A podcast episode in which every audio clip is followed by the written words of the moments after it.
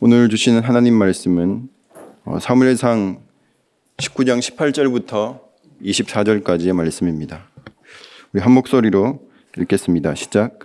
다윗이 도피하여 라마로 가서 사무엘에게로 나아가서 사울이 자기에게 행한 일을 다 전하였고 다윗과 사무엘이 나요스로 가서 살았더라. 어떤 사람이 사울에게 전하여 이르되 다윗이 라마 나요스에 있더이다 하매 사울이 다윗을 잡으러 전령들을 보냈더니 그들이 선지자 무리가 예언하는 것과 사무엘이 그들의 수령으로 선 것을 볼 때에 하나님의 영이 사울의 전령들에게 임함에 그들도 예언을 한지라. 어떤 사람이 그것을 사울에게 알림해 사울이 다른 전령들을 보냈더니 그들도 예언을 했으므로 사울이 세 번째 다시 전령들을 보냈더니 그들도 예언을 한지라. 이에 사울도 라마로 가서 세구에 있는 큰 우물에 도착하여 물어 이르되 사무엘과 다윗이 어디 있느냐 어떤 사람이 이르되 라마 나요스에 있나이다. 사울이 라마 나요스로 가니라. 하나님의 영이 그에게도 임하시니 그가 라마 나요스에 이르기까지 걸어가며 예언을 하였으며 그가 또 그의 옷을 벗고 사무엘 앞에서 예언을 하며 하루 밤낮을 벗은 몸으로 누웠더라.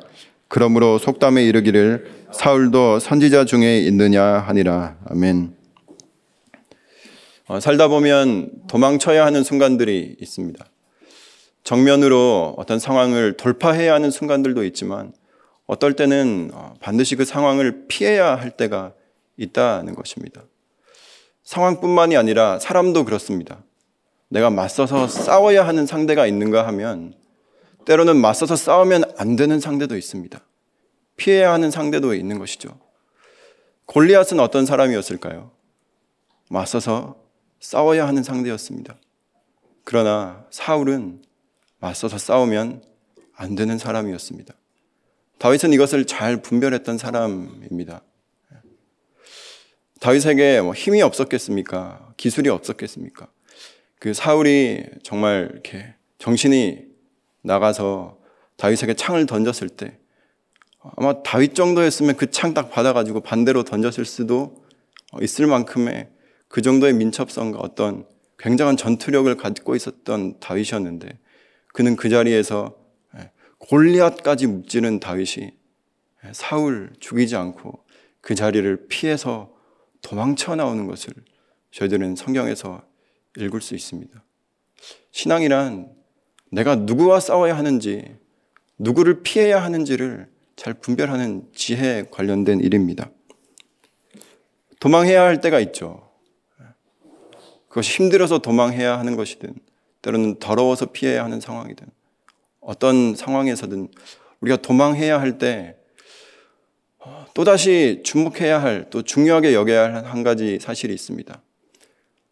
어디로부터 피해야 하는지도 중요하지만 무엇을 피해야 하는지도 중요하지만 내가 어디로 피해야 하는지 누구에게로 피해야 하는지를 잘 알아야 한다는 것입니다. 중독이라는 것 탈출구를 잘못 찾아서 생기는 문제들 아니겠습니까? 비상구라고 여겼는데 거기 가보니까 비상구가 아닌 것이죠. 왜 사람들이 일 중독에 빠지고 뭐 게임 중독에 빠지고 쇼핑 중독에 빠지고 뭐 포르노 중독에 빠지고 그렇게 하겠습니까? 나름대로 탈출구를 찾은 거예요. 도망치고 싶어서 피하고 싶어서 어딘가 문을 열었는데 거기가 사실은 어, 피난처가 아니었다는 사실을 중독에 빠지고 나서야 알게 되는 것이죠. 저는 저와 여러분들이 말씀 안에서 우리의 피할 길을 찾게 되기를 주님의 이름으로 축복합니다. 오늘 본문은 도망길에 본격적으로 올, 오른 다윗에 대한 이야기입니다. 우리 18절 말씀을 함께 읽겠습니다. 시작. 다윗이 도피하여 라마로 가서 사무엘에게로 나아가서 사울이 자기에게 행한 일을 다 전하였고 다윗과 사무엘이 나요스로 가서 살았더라.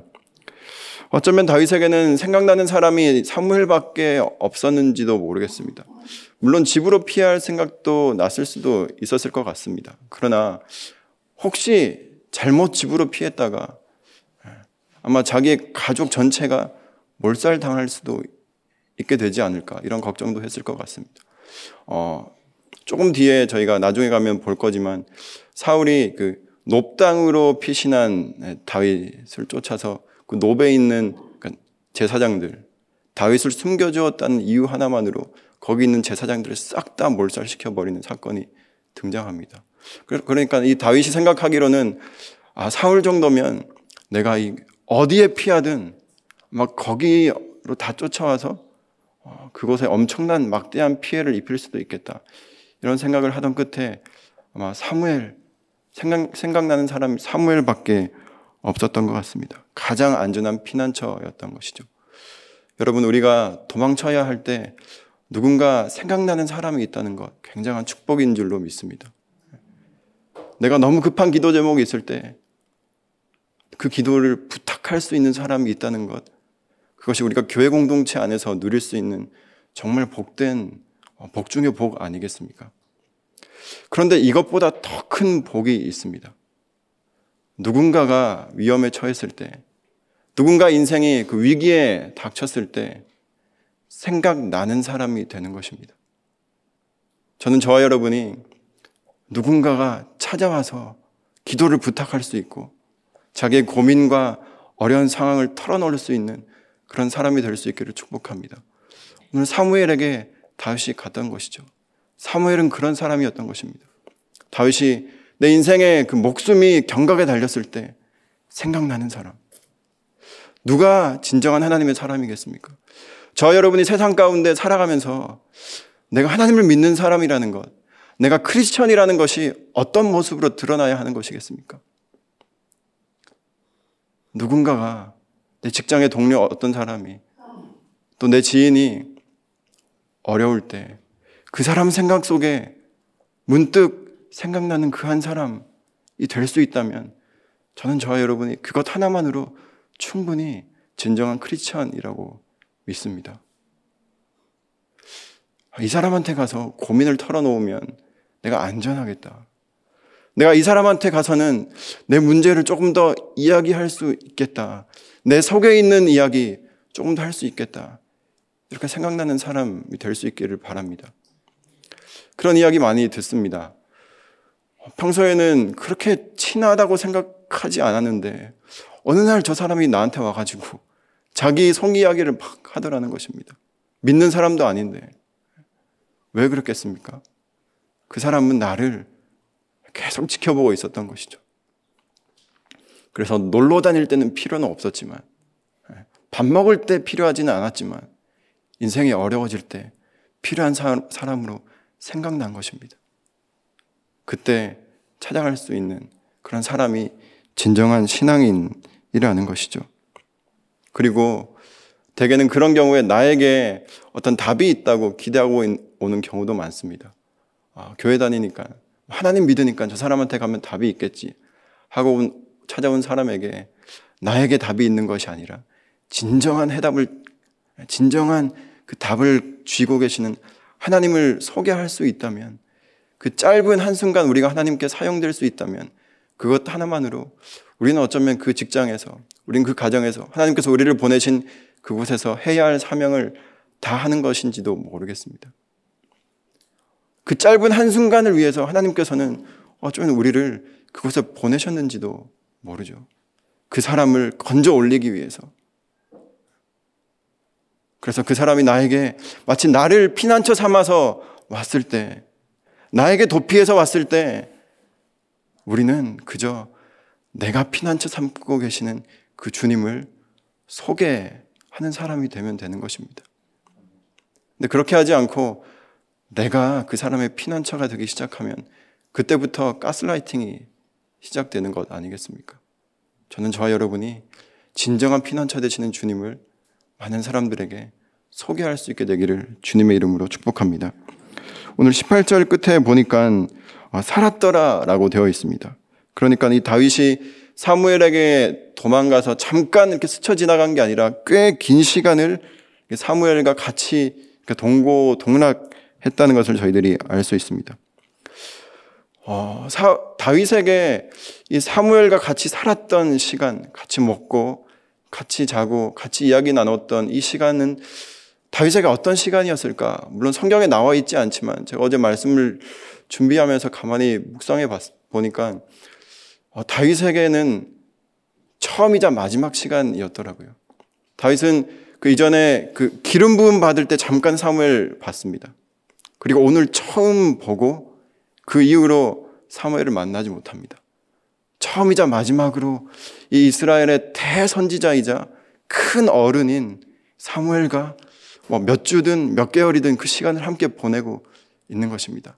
이때 다윗의 나이가 어, 적게 잡으면 10대 후반, 많게 잡아도 20대 초반입니다. 사무엘은 늙음악한 그 나이가 지긋이 든 머리가 하얀 백발의 그런 어른인 것이죠. 이 다윗과 함께 지내는 시간 동안 사무엘이 다윗에게 무엇을 가르쳤을까요?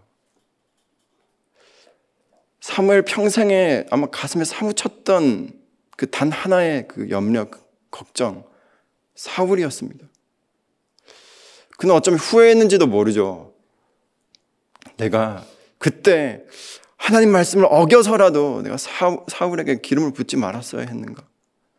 내가 혹시 실수로 어, 잘못 봐서 하나님의 뜻을 잘못 분별해서 사울을 저렇게 세워서 나라가 이 꼴이 되지 않았나?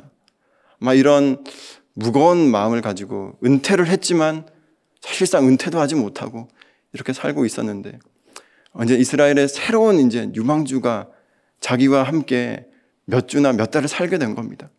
아마 이 시간 동안 이, 이 어르신께서 이 소년 다윗에게 귀에 딱지가 박히도록 왕 교육을 했다고 저는 믿습니다. 이스라엘의 왕은 말이야. 이스라엘의 왕은 이래. 그리고 자기가 봤던 그 사, 사울의 만행들, 그 만행들을 낱낱이 이 다윗에게 이 케이스 스터디를 시키면서 절대로 이렇게 살아서는 안 된다는 것. 신신당부를 거듭거듭 하지 않았겠습니까? 그리고 또한 자기가 이스라엘의 사사로 평생을 살면서 돌아보았던 수많은 그 민생들에 대한 이야기들을 다윗에게 고스란히 전했던 시간이 이 시기가 아니었을까 생각해 봅니다.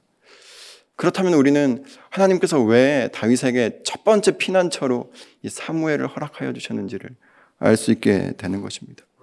그래서 사무엘 다윗은 아마 그 자기의 앞으로의 그 왕으로 이스라엘을 섬겨야 할 그 모든 그 밑그림을 이 시간에 그렸을 것 같습니다.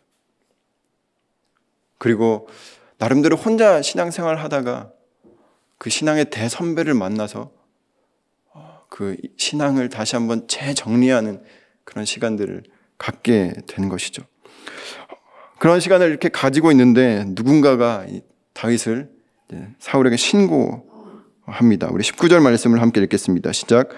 어떤 사람이 사울에게 전하여 이르되 다윗이 라마나요세 있더이다. 아멘. 이미 어, 전국에 수배령이 떨어져 있던 것을 우리는 추측할 수 있습니다. 아마 사울은 이 골리앗 때처럼 포상도 걸고 뭐 세금 감면 혜택도 걸고 해서 누구든 다윗의 그 위치를 파악해서 고발하는 사람, 신고하는 사람에게는 이만한 혜택을 줄 것이다. 이렇게 어, 아마 많은 조건을 걸었을 것 같습니다. 이제 본격적으로 나라가 온 나라가 이 다윗을 체포하는데 국력을 소진하기를 시작한 것입니다. 그러니까 국가 전체가 이제 오작동을 일으키기 시작한 것이죠. 여러분 한 명의 지도자가 가진 열등감이 온 나라를 이렇게 병들게 만드는 것입니다. 이때부터요 본격적으로 사울이 이 다윗을 체포하는데 정말 자기의 사력을 다하기 시작하는데 정말 전 국력을 동원해서 이 일을 시작합니다. 이 사울의 재임 기간의 대부분은 다윗을 잡는데 자기 모든 것들을 다 쏟았습니다. 다윗 체포 이꼴 아마 이스라엘의 가장 중요한 국책 사업이지 않았을까? 보면 사울은 그냥 다윗 하나 잡으면 소원이 없겠다 이런 마음으로 나머지 여생을 살았던 것 같습니다. 여러분 사람은 사명감이 불타올라도 굉장히 열정적이 되지만 열등감에 사로잡혀도 열정적이 됩니다. 그 사람의 열정만을 보고 우리는 그 사람의 일하는 동기를 쉽게 판단할 수 없다는 것입니다. 사울의 꿈과 목표는 분명했습니다. 나라의 반역자를 처단하는 것. 어쩌면 그에게는 굉장한 사명감이었을지도 모르죠. 나라의 반역자를 처단하고 국력을 다시 한 나라를 다시 한번 이렇게 재정리하고 그 왕권을 강화하는 것. 그래서 그 일을 위해서 많은 사람들을 불러들이는 것. 사울에게는 사명감처럼 느껴졌을지도 모르겠지만 그것은 사울의 그 열등감에서부터 비롯된 열정에 지나지 않았다는 사실입니다. 사울은 천천히요, 다윗은 만만히로다. 이 말에 주어의 순서를 뒤바꾸기 위해서 얼마나 사울이 노력했다는 사실을 우리는 성경에서 읽지 않습니까? 아마 사람들이 다윗은 천천히요, 사울은 만만히로다 했으면 사울은요, 다윗을 가장 충성스러운 부하로 여겼을지도 모르는 것이죠. 저 여러분이 어떤 일에 어떻게 열심을 내고 있는지 한번 돌아봤으면 좋겠습니다. 내 안에 있는 열정, 내가 교회 일이든 어떤 직장에서 일이든 나름대로 이것을 내가 하나님께서 맡겨주신 일이라고 생각하고 열정을 내는데 그 열정의 근본에는 그 열정의 기반에는 혹여나 내가 누군가보다 좀 우월하고 싶어서 조금 더 좋은, 아, 저 사람 진짜 믿음 좋다. 이런 평가가 듣고 싶어서 열등감이나 우월감에 맞닿아 있는 열정이 아닌지 우리는 한번 이 사울의 모습을 통해서 돌아봐야 하는 것이죠. 어찌됐건 이 사울이 다윗을 잡으려고 이 전령들을 보냅니다. 이 특공대를 파견한 것이죠. 그런데 희한한 일이 일어납니다. 우리 20절부터 21절 말씀을 함께 읽겠습니다. 시작. 사울이 다윗을 잡으러 전령들을 보냈더니 그들이 선지자 무리가 예언하는 것과 사무엘이 그들의 수령으로 선 것을 볼 때에 하나님의 영이 사울의 전령들에게 임함에 그들도 예언을 한지라 어떤 사람이 그것을 사울에게 알림해 사울이 다른 전령들을 보냈더니 그들도 예언을 했으므로 사울이 세 번째 다시 전령들을 보냈더니 그들도 예언을 한지라 이 전령들이 특공대가 갔는데 하나님의 영에 충만해서 예언을 하는 바람에 이 다윗을 잡는 계획이 다 수포로 돌아간 것입니다. 근데 여기 선지자 무리라는 말이 나오는데 먼저 우리가 짚고 넘어가야 할 것이 있습니다. 선, 하나님께서는 선지자를 절대로 무리로 세우지 않는다라는 사실이에요. 선지자는 그 뭐 큰 학교에서 무리를 교육시켜서 무리로 양산을 할 수 있는 그런 사람이 아닙니다. 선지자는. 하나님께서 일대일로 부르시는 사람들이 선지자예요.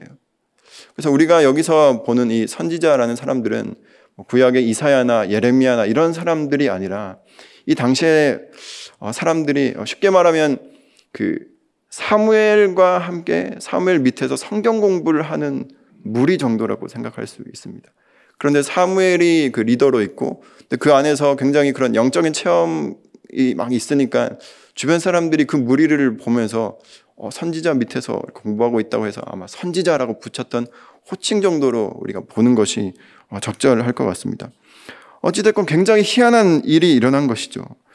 이 사울 입장에서도 너무나 황당했을 것 같습니다. 특공대를 파견했더니 이 사람들이 돌아와서 하는 말이 특공대가 은혜를 받고 있습니다. 특공대가 성령에 충만해서 예언을 하고 있습니다. 이런 이야기를 듣는 거예요. 그것도 세 번씩이나 한 번 보내고 두 번 보내고 세 번까지 보냈는데 동일한 현상이 일어나는 겁니다. 그래서 안 되겠다 싶어서 사울이 이번에는 내가 직접 가야 되겠다 하는 마음으로 직접 나서, 나서는 것이죠. 어, 우리 22절부터 24절까지의 말씀을 읽겠습니다. 시작. 이에 사울도 라마로 가서 세구에 있는 큰 우물에 도착하여 물어 이르되 사무엘과 다윗이 어디 있느냐 어떤 사람이 이르되 라마나요에 있나이다 사울이 라마나요스로 가니라 하나님의 영이 그에게도 임하니 그가 라마나요에 이르기까지 걸어가며 예언을 하였으며 그가 또 그의 옷을 벗고 사무엘 앞에서 예언을 하며 하루 밤낮을 벗은 몸으로 누웠더라 그러므로 속담에 이르기를 사울도 선지자 중에 있느냐 하니라 사울이 직접 다윗을 잡으러 가는데 이전에 그 전령들 특공대와 차이가 있다면 이전에 전령들은 그 다윗을 잡으러 가서 하나님의 영이 임했습니다. 그런데 사울을 보니까 사울은 잡으러 가는 길에 벌써 하나님의 영이 임해서 막 도중에 가는 도중에서 예언을 하면서 옷을 벗고 그렇게 어, 사울 앞으로 그 다윗 앞으로 가는 것을 볼 수 있습니다. 근데 여기서 나오는 예언이라는 건 어떤 하나님의 말씀을 대언하는 그런 사역을 한다라기보다는 영적인 황홀경이나 그 영적으로 굉장히 극도로 고양되어 있는 상태라고 저희들은 볼 수 있습니다. 그런데 이 사울이라는 사람이 어, 신약에 가면 동명이인이 한 명이 더 있죠. 신약에도 사울이 나옵니다. 저희들이 잘 아는 사도 바울의 이름도 원래는 사울이었어요. 근데 공통점이 있습니다. 이 둘의 공통점. 구약의 사울과 신약의 사울의 공통점은 누구를 잡으러 가는 길에 하나님의 영을 받았다는 겁니다. 신약의 사울은 어땠습니까? 그리스도인들을 잡으러 가는 길에 하나님의 영에 충만했고 구약의 사울은 다윗 잡으러 가는 길에 하나님의 영에 충만했습니다. 그런데 중요한 차이점이 있다라는 거예요. 그건 무엇인가? 사도 바울은 성령님께 그러니까 하나님의 영을 경험한 이후 성령을 경험한 이후 성령님께 자기의 주도권을 내어드렸고 사울은 구약의 사울은 잠깐 내어드렸다가 다시 그, 그 주도권을 빼앗아 왔다는 그 중요한 차이가 이 둘의 인생을 이렇게 갈라 놓은 것이죠. 여러분 영적인 체험은 누구나 할 수 있습니다. 중요한 것은 그 영적인 체험 이후에 내가 변화된 인생을 살아가는가 아니면 변질된 인생을 살아가고 있는가? 내가 날마다 주 안에서 변화되어 가고 있는가? 아니면 내가 조금 변화되는 듯 했다가 다시 변질의 길로 접어드는가? 그것이 엄청난 차이를 만든다라는 것입니다. 저희들이 왜 날마다 성경을 읽습니까? 우리가 말씀만 읽자고 하는 것입니까? 우리가 변질되지 말자고 이것을 읽는 겁니다. 매일매일 날마다 내가 변질되고 있는가, 아니면 변화되고 있는가, 이 거울에 나를 비춰보지 않고는 우리는 나도 모르게 퇴색되어 가고 우린 첫 마음을 잃어버리게 되는 것이죠. 어느새 나도 모르게 하나님께 넘겨드렸다고 생각했던 주도권을 어느새 나도 모르게 내 손에 쥐고 있는 나를 발견하게 되는 것입니다. 저는 저와 여러분이 변질의 인생이 아니라 변화의 인생을 살게 되기를 축복합니다. 사울이 하나님의 영에 감동이 됩니다. 그런데 이번 한 번만 있었던 일이 아니라는 것을 저희들은 알고 있어요. 사울이 처음에 왕으로 기름 부음을 받을 때, 하나님의 부름을 받을 때도 사울은 이 하나님의 영에 충만해서 이렇게 예언했던 경험이 있었습니다. 어쩌면 하나님께서는 사울에게 첫 마음을 환기시켜 주시려고 이렇게 하나님의 영을 부어주지 않으셨겠습니까? 사울아, 너가 처음에 어땠는지 한번 기억해 보렴. 이 마음으로 하나님께서는 사울에게 다시 한번 기회를 주신 것입니다. 사울에게 하나님의 영이 임했다는 표현은 이 표현이 마지막입니다. 더 이상 하나님의 영은 사울에게 임하지 않습니다. 하나님께서 마지막으로 사울에게 기회를 주신 것이죠. 첫 마음을 떠올릴 수 있는 기회. 처음으로 초심으로 돌아갈 수 있는 기회를 하나님께서 마지막으로 허락하여 주신 것입니다. 여기 마지막 절에 보면 사울이 이렇게 옷을 벗고 하루 밤낮을 지냈다고 나와 있는데 어떤 의미겠습니까? 내가 너의 옷을 벗기기 전에 너가 스스로 그 왕복을 벗고 그 예전에 진보다리에 숨었던 사울로 돌아가라. 이 말씀 아니겠습니까? 강제로 옷을 왕복을 벗기기 전에 너가 옷을 스스로 벗어라. 첫 마음으로 돌아가라. 그러나 사울은요. 그 하나님께서 마지막으로 주신 그 기회를 보절히 놓쳐 버린 것입니다. 여러분, 저 여러분에게 누구에게나 처음이 있지 않습니까? 신앙생활을 처음 시작하게 되었던 계기.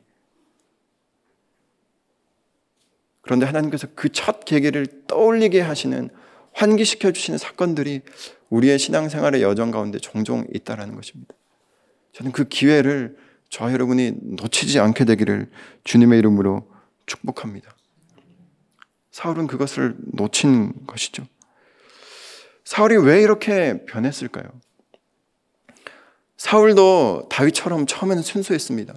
처음에는 겸손했습니다. 자기가 작은 사람인 줄 알았던 사람이 사울이었습니다.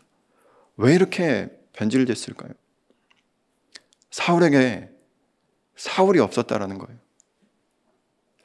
만약에 사울에게도 굉장히 광기 어린 원수 같은 사람이 옆에 딱 달라붙여서 마치 사울이 다윗에게 했던 것처럼 누군가가 이 사울을 죽으라고 10년 동안 쫓아다니면서 괴롭혔다면 왕이 되기 전에 과연 그는 이렇게 변질되었을까? 그래서 하나님께서는요, 이 다윗에게 광야 학교를 시작시키시는 것입니다. 어쩌면 이 사울이라는 존재는 다윗이 정말 하나님 원하시는 하나님 마음에 합한 왕이 되기 위한 가장 필요한 교사였는지도 모르겠습니다. 하나님께서 광야 학교를 여시고 그 광야 학교에 다윗을 입학시키시고 그 10년 커리큘럼을 다 짜놓으신 다음에 가장 처음으로 등장시키신 그 1학년 일반의 교사가 사울이었다라는 것입니다. 반면 교사라는 것이죠. 어, 사울이 다윗이 서른 살에 왕이 됩니다. 도망 다녔던 시간을 길게 보면 한 십수년 볼 수 있습니다. 아마 이 10년 동안 지긋지긋한 도피 생활을 하면서 그 다윗이 뼈에 사무치도록 결단하고 결심했던 한 가지 사실이 있었다면 나는 절대 저 사울과 같은 왕이 되지 말아야지 했던 것 아니겠습니까? 그 순간엔 너무 아프고 너무 고통스러운 경험이었겠지만 나중에는 두고두고 그의 인생 가운데 절대로 사울과 같은 삶을 살지 않게 할 수 있는 놀라운 반면 교사를 하나님께서 허락하여 주셨다는 것이죠. 저 여러분에게 그런 사람이 혹시 있습니까? 그 사람만 생각하면 치를 떨고 한 어떤 형제님으로부터 그런 고백을 들은 적이 있습니다. 그 사람 때문에 공황장애를 얻어서 평생 약을 먹게 됐는데 지금 생각해 보니까 하나님께서 나에게 허락해 주신 선물이었더라.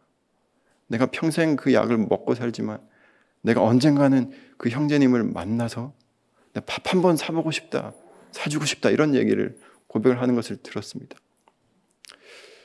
전 저와 여러분이 하나님 안에서 어느 순간에 하나님께서 허락하신 그때에 우리에게 허락되었던 수많은 과거의 아픔들을 뒤로하고 그것이 하나님의 뜻 안에서 해석되고 다시 한번 새로운 관점에서 바라볼 수 있게 되는 계기가 생기게 되기를 축복합니다.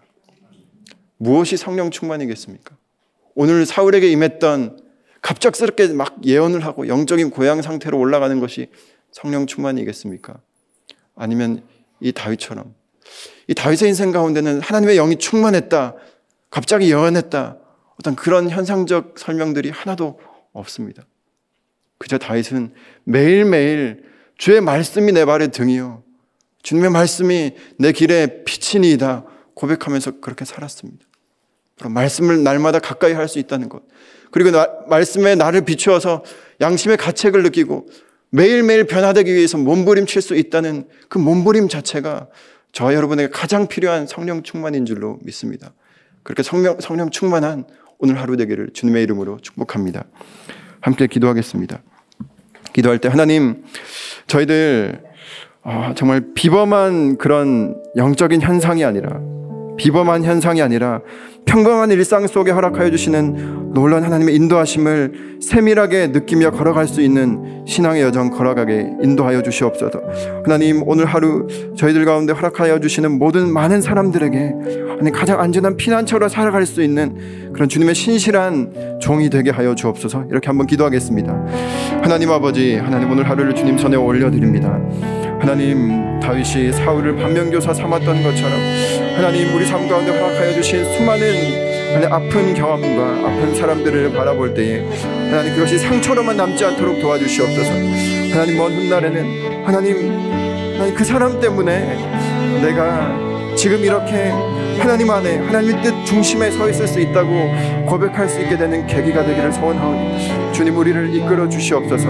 하나님 지금 나의 삶 가운데 일시적으로 하나님께서 불합리하게 보일지 모르겠지만 하나님 내 평생에 선하시고 인자하시고 하나님 신실하신 그 하나님의 손길을 믿으며 하나님 걸어가는 오늘 하루가 되게 하여 주시옵소서. 하나님 아버지 하나님 비반복적인 현상에 주목하는 것이 아니라 반복적인 일상 속에 숨겨두신 하나님의 놀라운 은혜들을 발견하는 안목을 저희들 가운데 허락하여 주시옵소서.